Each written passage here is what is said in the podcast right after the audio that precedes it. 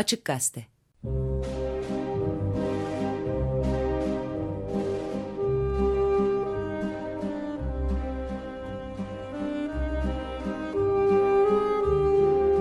Açık Bilinç.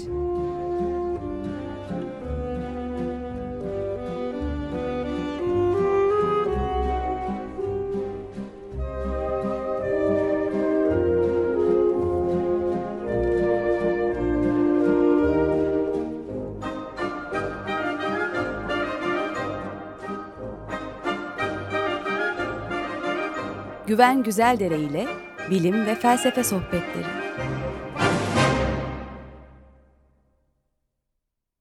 Günaydın Güven Bey, merhabalar. Günaydın, merhaba. Günaydın. Günaydın.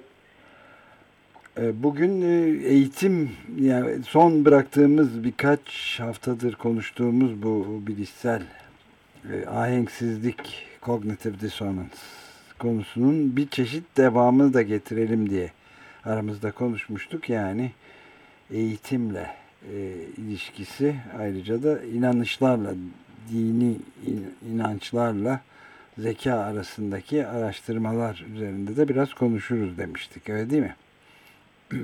Evet. E, bilişsel ahenksizlikten başladık. Daha sonra e, e, ön yargılar içeren e, bir takım tutucu sağ ideolojilerin e, gerek zeka seviyesiyle gerek eğitimle olan ilgilerini ölçmeye çalışan bir takım sosyal psikoloji e, araştırmalarına bakmıştık. E, şimdi bu çerçeve içinde e, yapılan e, bir yan e, araştırmalar grubu daha var aslında ve son zamanlarda çok e, ilgi çekiyor. Bu da e, dini inançlar E, konusunun ve inanmanın e, gerek zekayla gerek eğitimle olan ilişkisi. E, burada birçok şey tartışılabilir. Birincisi bu ilişkinin nasıl bir ilişki olduğu ve bilimsel olarak e, ortaya konulan verilerin ne olduğu. E, ikincisi de belki sonunda da ona değiniriz. Yani bu tür çalışmaların e, yararı, faydası ya da değeri nedir? E, ya da ne yöne doğru E, götürmekte fayda var bu tür e, çalışmaları. Çünkü e, herhangi bir konuda e, sen şuna inanıyorsun, e, dolayısıyla e, buna inanan insanlar e, daha düşük zeka seviyesine ya da daha az eğitime sahip e, falan dediğiniz zaman e, aslında rencide edici ve gücendirici bir pozisyonda e, almış oluyorsunuz. Bu konuda da e, şeyde yani bilim dünyasında da aslında bir hayli e, fırtınalar kopuyor. Çünkü e, bilim dünyasında da inançlı insanlar var, inançsız insanlar var ve e, e, bu konularda özellikle e, herkesin çok hassas olduğunu görmek mümkün. Daha geçenlerde e, Açık Radyo programcılarından da bir arkadaşımız e, bana mesela Telegraph E, gazetesinde İngiltere'de yayınlanmış e, Sean Thomas isimli bir e, yazı gönderdi. Ondan da bahsedeceğim. E, orada da e, gözüktüğü gibi insanlar e, birbirlerine neredeyse hakarete varan bir e, tartışmaya girmiş vaziyetteler birbirleriyle. E, şimdi en başa dönüp aslında şu bilişsel ahenksizlik işinden e, e, çok kısaca başlayalım. Evet. A- ahenksizlik tabii kendi içinde belki iyi bir şey değil ama şunun bir altını çizmek istiyorum. Bilişsel ahenksizlik aslında iyi bir şey. Yani e, çünkü bilişsel ahenksizliğe sahip olmak insanın düşünceleri arasında bir takım e, uyuşmazlıklar ya da e, belli bir gerilim olduğunun farkındalığını gösteriyor. Bu sayede zaten başka şeyler düşünüyoruz, düşüncelerimizi revize ediyoruz, yeni bilgilere ulaşıyoruz filan. Tamamıyla bilişsel ahenge sahip olan birisi, yani eğer biz fanilerin dünyasını aşmış bir sufi ya da Budist rahip falan değilse e, çok fanatik inançlı bir insan demektir. E, aklında revize etmesi gereken hiçbir düşüncesi kalmamış ve bütün düşünceleri birbiriyle son derece uyumlu ve düz yapabilecek hale gelmiş bir kişi demektir. Bu anlamda aslında ahenksizliğin ahenkten daha önemli ve iyi bir şey olduğunu öncelik e, vurgulayayım dedim. Evet, böyle bir ahenk doğayla ahenk içinde yaşamayı da imkansız kılan bir bir çeşit ahenk olmalı yani. Evet, yani bu anlamda bilişsel ahenk, mutlak bilişsel ahenk bir e, fanatizmin bir türü ancak e, olarak e, zuhur edebilir gibi e, düşünüyorum. E, ikinci konu e, bu mesela küresel iklim değişikliği konusunda bütün bilimsel verilere rağmen e, kendi inançlarından zerre kadar e, vazgeçmeyecek insanlar e, ne şekilde bir zihinsel yapıya sahip diye soruyordu George Monbiot önceki hafta bahsettiğimiz makalelerinde. Biz bu konuyu konuşurken Can da bir soru sormuştu. Demişti ki peki yani bilimsel verilere karşı çıkarken bilimin karşısına bu insanlar ne koyuyor? Hangi dayanak ve destekle inançlarını sürdürüyorlar? Ömer Bey siz de imanlı olabilir demişti. Evet. Evet. Burada bence evet bazı durumlarda e, iman e, bilimin karşısında bu şekilde bir destek dayanak olarak ortaya çıkıyor. Bazı durumlardaysa e, sahte bilim dediğim e, bir pratik türü var. E, ya da son zamanlarda e, şey çok moda olan terimle e, çakma bilim falan çakma belki denilebilir. Yalancı bilim. Evet. E, yalancı bilim ya da bunun örneği aslında çok ilginç, sosyolojik açıdan çok ilginç bir örneği ülkemizde var. Bu Adnan Oktar ve evet. e, takipçilerinin e, yıllardır sürdürdükleri bir evrim kuramı karşıtı e, e, çabaları var. Ara sıra mesela e, Evrim Sergisi adı altında bir sergi açıyorlar. Bir ara galiba e, Taksim'deki tünel girişinde e, vardı. Metro, metronun bir girişinde vardı, evet. Metronun girişinde, evet. E, pardon, e, bir ara Süreyya Sineması'nın orada açmaya çalıştılar galiba. Bunlardan bir tanesini ben gördüm. Yani e, fosil diye gösterdikleri şeyler e, son derece ne idüğü belirsiz parçalar. Onları böyle bir takım havlulara sarıp kutuların içine koymuşlar. Getirip oraya koyuyorlar. Sonra götürüyorlar filan. Çok evlere şenlik bir şeydi. Yani bir sahte bilimden ama bilimsel bir bazda evrim kuramının yanlışlığını gösterdiklerini, inanç bazında değil bilim bazında yaptıklarını söylüyorlar. Bu yaptıkları işte mesela sahte bilim ya da yalancı bilim denen şeye çok güzel bir örnek olarak incelenebilir. Hatta üstünde bir güzel sosyoloji, antropoloji tezi falan yazılabilir. Evet. Sonuçta tabii ki evrim kuramı başka bütün bilimsel kuramlar gibi bir kuramdır. Dolayısıyla yanlışlanabilme ihtimalini içinde barındırır. Barındırmasa zaten kuram olmaz. Bunun altını çizmek lazım. Fakat bunun yanlışlanabildiğini ya da yanlış olduğunu bu tür sahte bilimsel ne idüğü belirsiz kanıt olmayan, kanıta benzer şeylerle göstermenin falan haliyle imkanı yok. Şimdi bu bilime karşı sahte bilim dedik. Bilime karşı iman konusuna da biraz dönelim.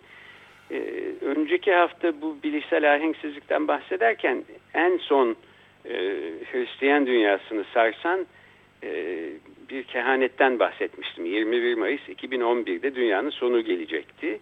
Hı hı. Protestan rahip Harold Camping böyle hesap etmişti.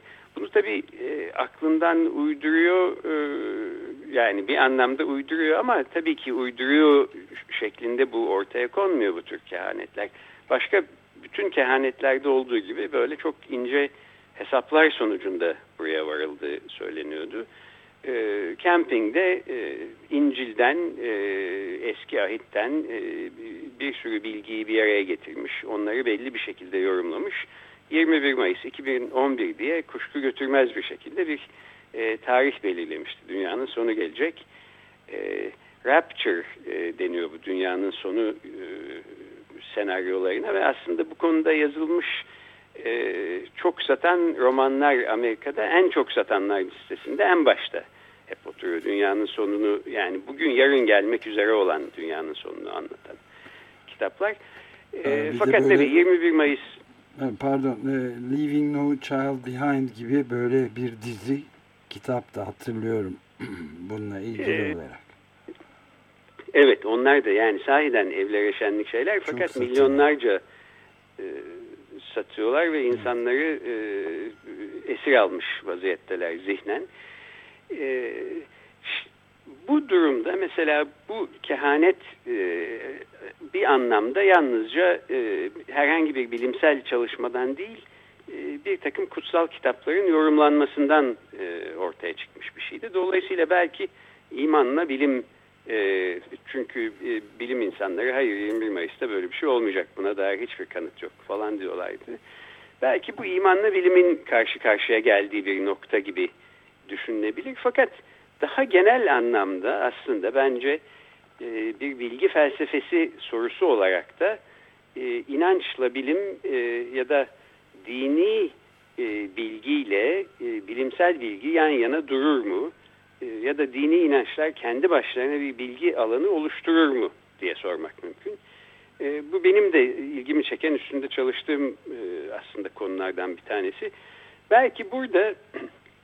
Kısaca önce şöyle bir ayrım yapmak lazım. Bilgi alanı derken bir ikiye bunu ayıralım. Bir, deneysel doğaya ilişkin ve doğada var olan şeylere ilişkin ampirik bilgiden belki bahsetmek mümkün. İşte mesela temel bilimlerin bilgi edinmeye çalıştığı konular üstünde. Bir de belki e, toplumla ilgili e, sosyal kural ve kaidelere, normlara, iyiye, kötüye, doğruya, yanlışa ilişkin e, bir takım e, öneri ve önermeler e, kümesinden bahsetmek mümkün. Bu e, iki kümenin e, üst üste kesiştiği yerler olabilir, fakat e, ayrıldıkları yerler de var. Ve belki şöyle denebilir, e, bilim bu deneysel doğaya ilişkin ampirik konularda e, bilgi üretiyor. Ama illa bize bilimsel yöntem e, iyi ile kötü arasındaki farkı ya da doğru ile yanlış arasındaki farkı e, göstermeye yeterli olmayabilir. Bu da belki e, dini inançların alanıdır. E, simetrik bir şekilde dini inançlarda belki deneysel doğaya ilişkin e, konularda e, söz sahibi değiller. Yalnızca toplumsal iyi ile, kötü ile, doğru ile, yanlışla alakalı konularda söz sahibiler denebilir. Bir sürü insan aslında bu ayrımı böyle koyuyor ve bu şekilde dini inançla bilimsel bilgi arasında bir çekişme ya da uyumsuzluk olmayacağını, çünkü zaten bu alanların birbiriyle çakışmadığını düşünüyor. Evet. Ben pek öyle düşünmüyorum. Yani tarihsel pratiğe baktığımız zaman aslında E, dini inançlarla bilimsel bilginin e, sıkça e, çatıştığını, kısmen bir otorite e, rekabeti içinde, e, kısmen doğruluk e, iddialarında e, birbirleriyle anlaşma, anlaşamamalarından dolayı e, ciddi çatışmalar yaşadığını düşünüyorum. E, mesela deneysel doğaya ilişkin konular dedik. İşte yine diyelim evrim kuramı e, doğru mu yanlış mı? Bu konuda e, Vatikan mesela işte bütün Katolik dünyasının inanacağı şekilde bir pozisyon belirliyor. E, yanlıştır, çünkü bizim e, İncil'i okumamızdan ortaya çıkan e, sonuç dünyanın başka bir şekilde yaratıldığını ve insanların başka bir yaratılış hikayesine sahip olduğunu gösteriyor diyor. Gerçi sonra e, biliyorsunuz bin dokuz yüz ellilerden itibaren e, Vatikan şeyini, pozisyonunu yumuşattı. Evet, bin dokuz yüz altmışlarda hatta evrim teorisini kabul etti ve şeyden geri adım attı. Yani belki tamam, peki doğaya ilişkin deneysel bilgileri bilim adamları toplasın, biz buna karışmayalım. E, böyle bir evrim süreci olmuşsa da olmuştur. E, peki o bizim asıl önem verdiğimiz toplumsal dini inanca ilişkin e, normatif bilgileri bozmaz falan gibi bir e, geri adım e, atarak başka bir pozisyona doğru evrildiler. Yine de bu tür e, bir sürü alanda dini inançla bilimsel bilginin aslında e, çakıştığını e, görüyoruz. Bu anlamda da belki e, eğitimin mesela insanları dini inanca doğru mu yoksa bilimsel pozisyonlara doğru mu e, yönlendirdiği ilginç bir soru haline geliyor. Ben çok ilginç bulmasam da bu zeka testi temelli e, çalışmalara öyle çok da sempatiyle bakmadığımı anlatmıştım. E, yine de e, zeka seviyesi e, peki yüksek ya da düşük zeka seviyesi insanları dini inanca doğru mu yönlendiriyor yoksa e, dini inançtan uzağa doğru mu yönlendiriyor? Bu tür sorular soruluyor e, bilim dünyasında, özellikle bilişsel bilimlerde bu son zamanlarda. Şimdi biraz da onlardan isterseniz bahsedelim diye. Güven Bey, o konuya geçmeden önce, yani bu e, bahsettiğimiz konuya geçmeden önce bir e, sorum olacaktı benim. Ya Richard Dawkins, Ee, evrimci biyolog ve yazar aynı zamanda ee, geçtiğimiz ayın Ağustos ayının başlarında attığı bir tweetle e, tüm dünyanın gündemine gelmişti. Ee, bu attığı evet. tweette şey diyordu: dünyadaki tüm Müslümanların aldığı Nobel ödülü sayısı Cambridge Üniversitesi bünyesindeki Trinity Koleji mezun mensuplarının aldığından daha azdır. Gerçi onlar, yani Müslümanları kastediyor, e, gerçi onlar da Orta Çağ'da harika şeyler yaptılar diyor. Bu Orta Çağ'da yapılan şeylerde e, o kasıt olarak, yani Orta Çağ dönemindeki, Avrupa'nın Orta Çağ'ını yaşadığı dönemdeki İslamiyet'le bilimin paralel gittiğine dair bir bilgi var elimizde. Bazı zaman dilimlerinde de bu paralellik paralelliği görebilmek mümkün mü? Dinle bilimin paralel gittiğini görebilmek mümkün olabilir mi peki? Yani işte Orta Çağ'da Müslümanlıkla bilimin, en azından Müslüman olan bilim insanlarının o zamanın bilimine en çok katkı yaptıkları e, aşikar gözüküyor. E, benzer bir şekilde de e, inançlı Hristiyan ya da Musevi e, e, bilim adamlarının e, bilime önemli katkılar yaptıkları falan da doğru. E, ama son, yani işte ne bileyim, belki iki yüz yıldır filan modern bilimin şekillenmesinden bu yana e, dini inancın bizatihi e, bilime ciddi bir katkı yaptığını ben görmedim. E, dini inanç sahibi insanların e, bilime katkıda bulunmaları tabii ki her zaman e, oluyor. Fakat e, senin sorduğun anlamda e,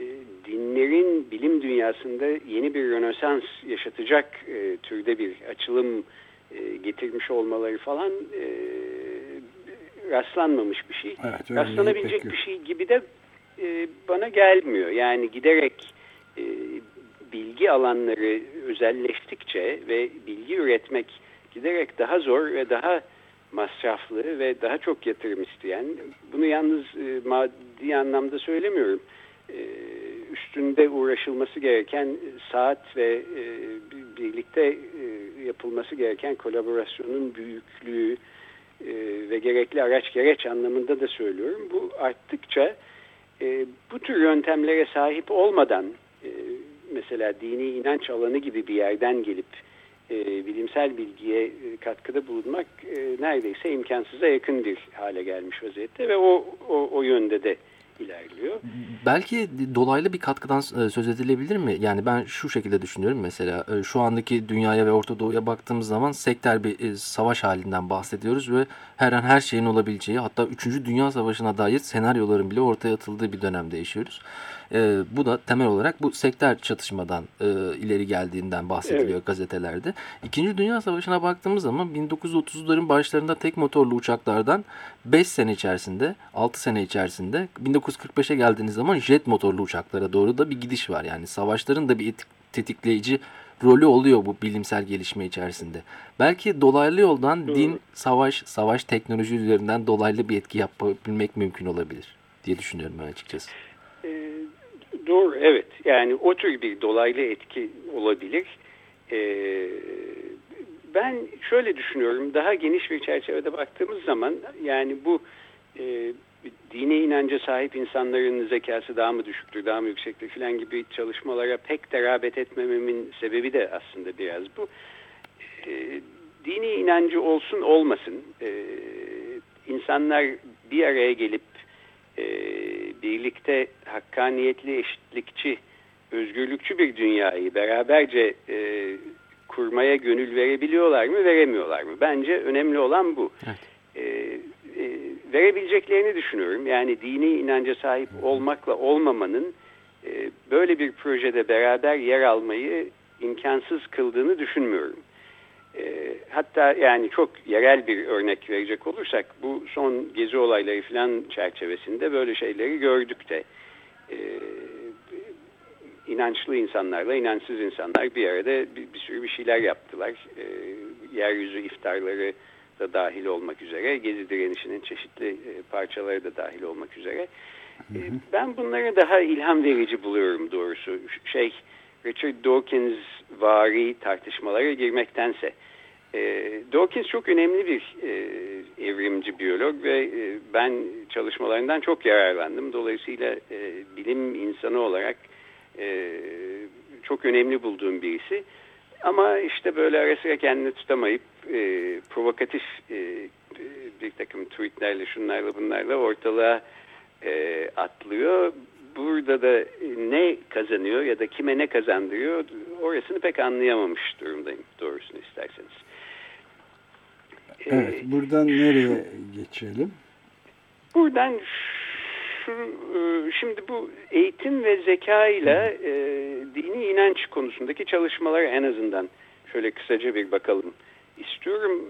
E, Pew Araştırma Merkezi diye bir yer var. Evet. E, bir tür think tank Amerika'da. Bunlar özellikle bu e, dini inanç konusundaki en kapsamlı e, araştırma ve e, anketleri yapıyorlar. Son yaptıkları ankete göre, şimdi şeyi çok kısaca bir üstünden gidelim. E, Amerika'nın aslında ne kadar Hristiyan bir ülke olduğunu da gösteriyor. Yüzde sekseni yaklaşık e, otuz beş bin kişiyle yapmışlar anketi. E, Hristiyan inançlarından bir tanesine e, inanıyor. Buna karşılık diğer dinlere inananların e, yüzdesi yalnızca yüzde beş. E, bunun yüzde bir nokta yedisini Museviler, sıfır nokta yedisini Budistler, sıfır nokta altısını Müslümanlar oluşturuyormuş.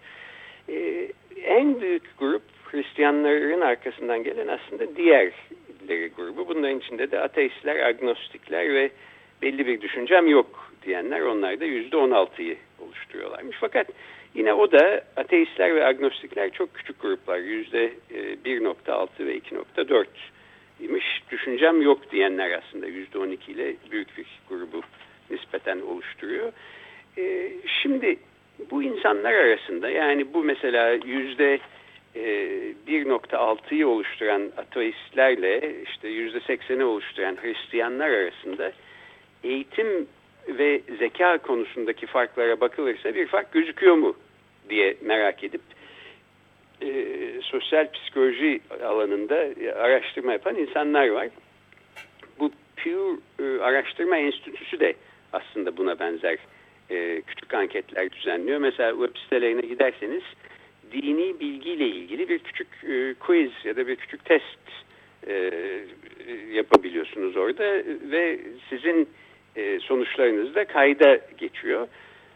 Pew Araştırma Merkezi'nin bulduğu şeylerden mesela bir tanesi şu: bu tür din, dini bilgiyle ilgili anket ve sınavlarda ateistler hemen her zaman dindarlardan daha bilgili çıkıyorlar. E, bu tabii mesela şaşırtıcı bir sonuç. E, buna e, e, nasıl şeye e, zeka sonucuna I Q, intelligence quotient deniyor. Buna da religious I Q adını vermişler. E, dindar dindar zeka, e, öyle mi? Dindar zeka. E, dindar zekada ateistler e, dini inançlı insanların daha önünde geliyor. Nasıl olabilir E, bu diye mesela merak edenler var. Bunun belki bir olası açıklamalarından bir tanesi, ateistlerin çoğunun aslında daha erken bir zamanlarında inançlı insanlar olduğu, belli bir düşünce sürecinden, düşünce ve hesaplaşma sürecinden geçtikten sonra e, ateistliğe doğru evrildikleri yönünde. Yani E, ateist anne babadan doğup ateist olarak e, yetiştirilmiş e, insan sayısı çok e, daha az. E, ateistlerin büyük çoğunluğu böyle dindar bir e, geçmişten gelip daha sonra kendi e, karar ve yargılarıyla e, ateist oluyorlar. Bu hesaplaşma süreci içinde de e, dini bilgi edinme konusunda belki e, doğuştan dindar bir ortamın içinde kendini bulmuş insanlardan daha araştırmacı oluyorlar. Daha çok bilgili olmaları, bu dindar zekaya sahip, daha yüksek e, zekaya sahip olmaları belki bu yüzden e, diye e, öneriyor e, sosyal psikoloji çalışmalarından bir tanesi.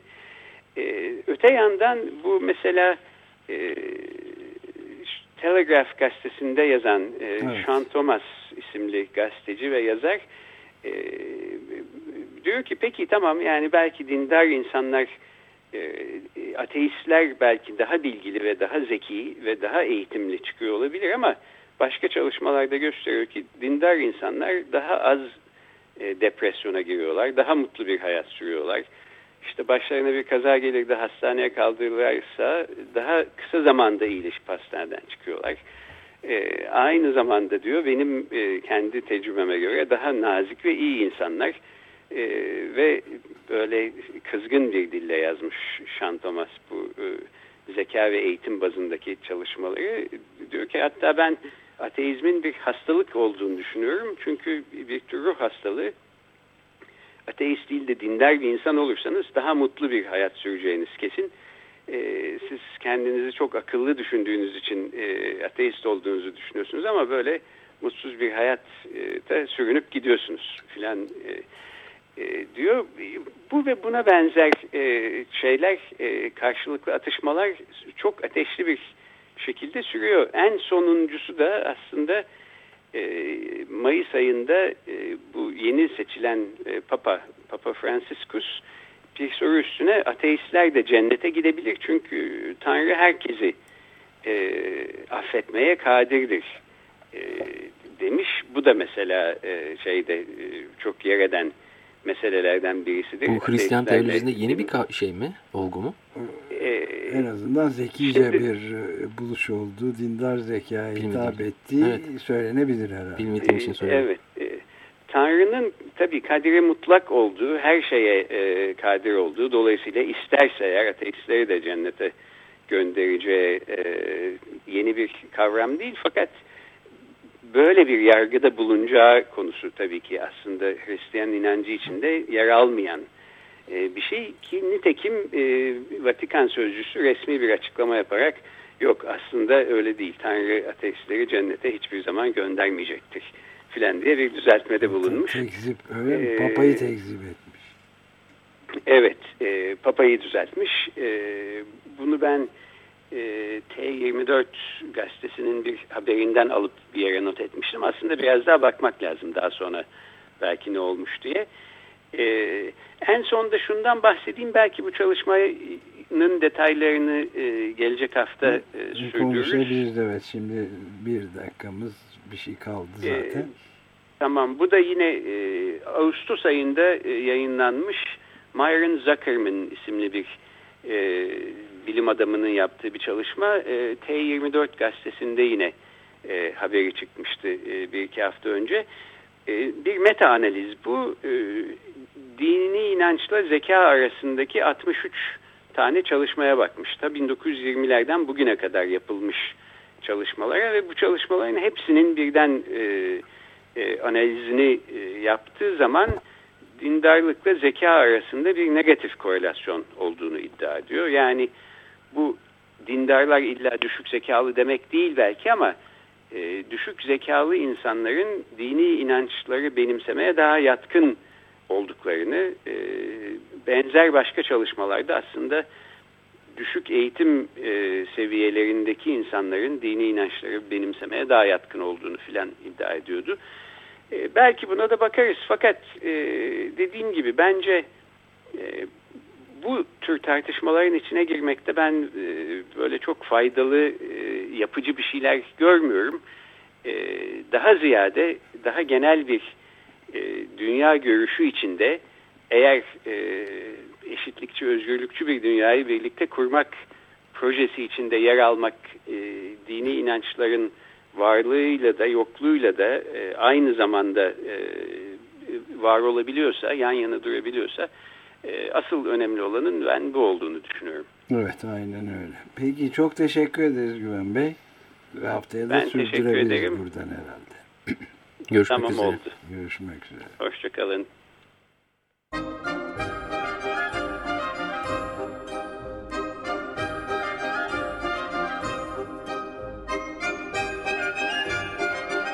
Açık Bilinç.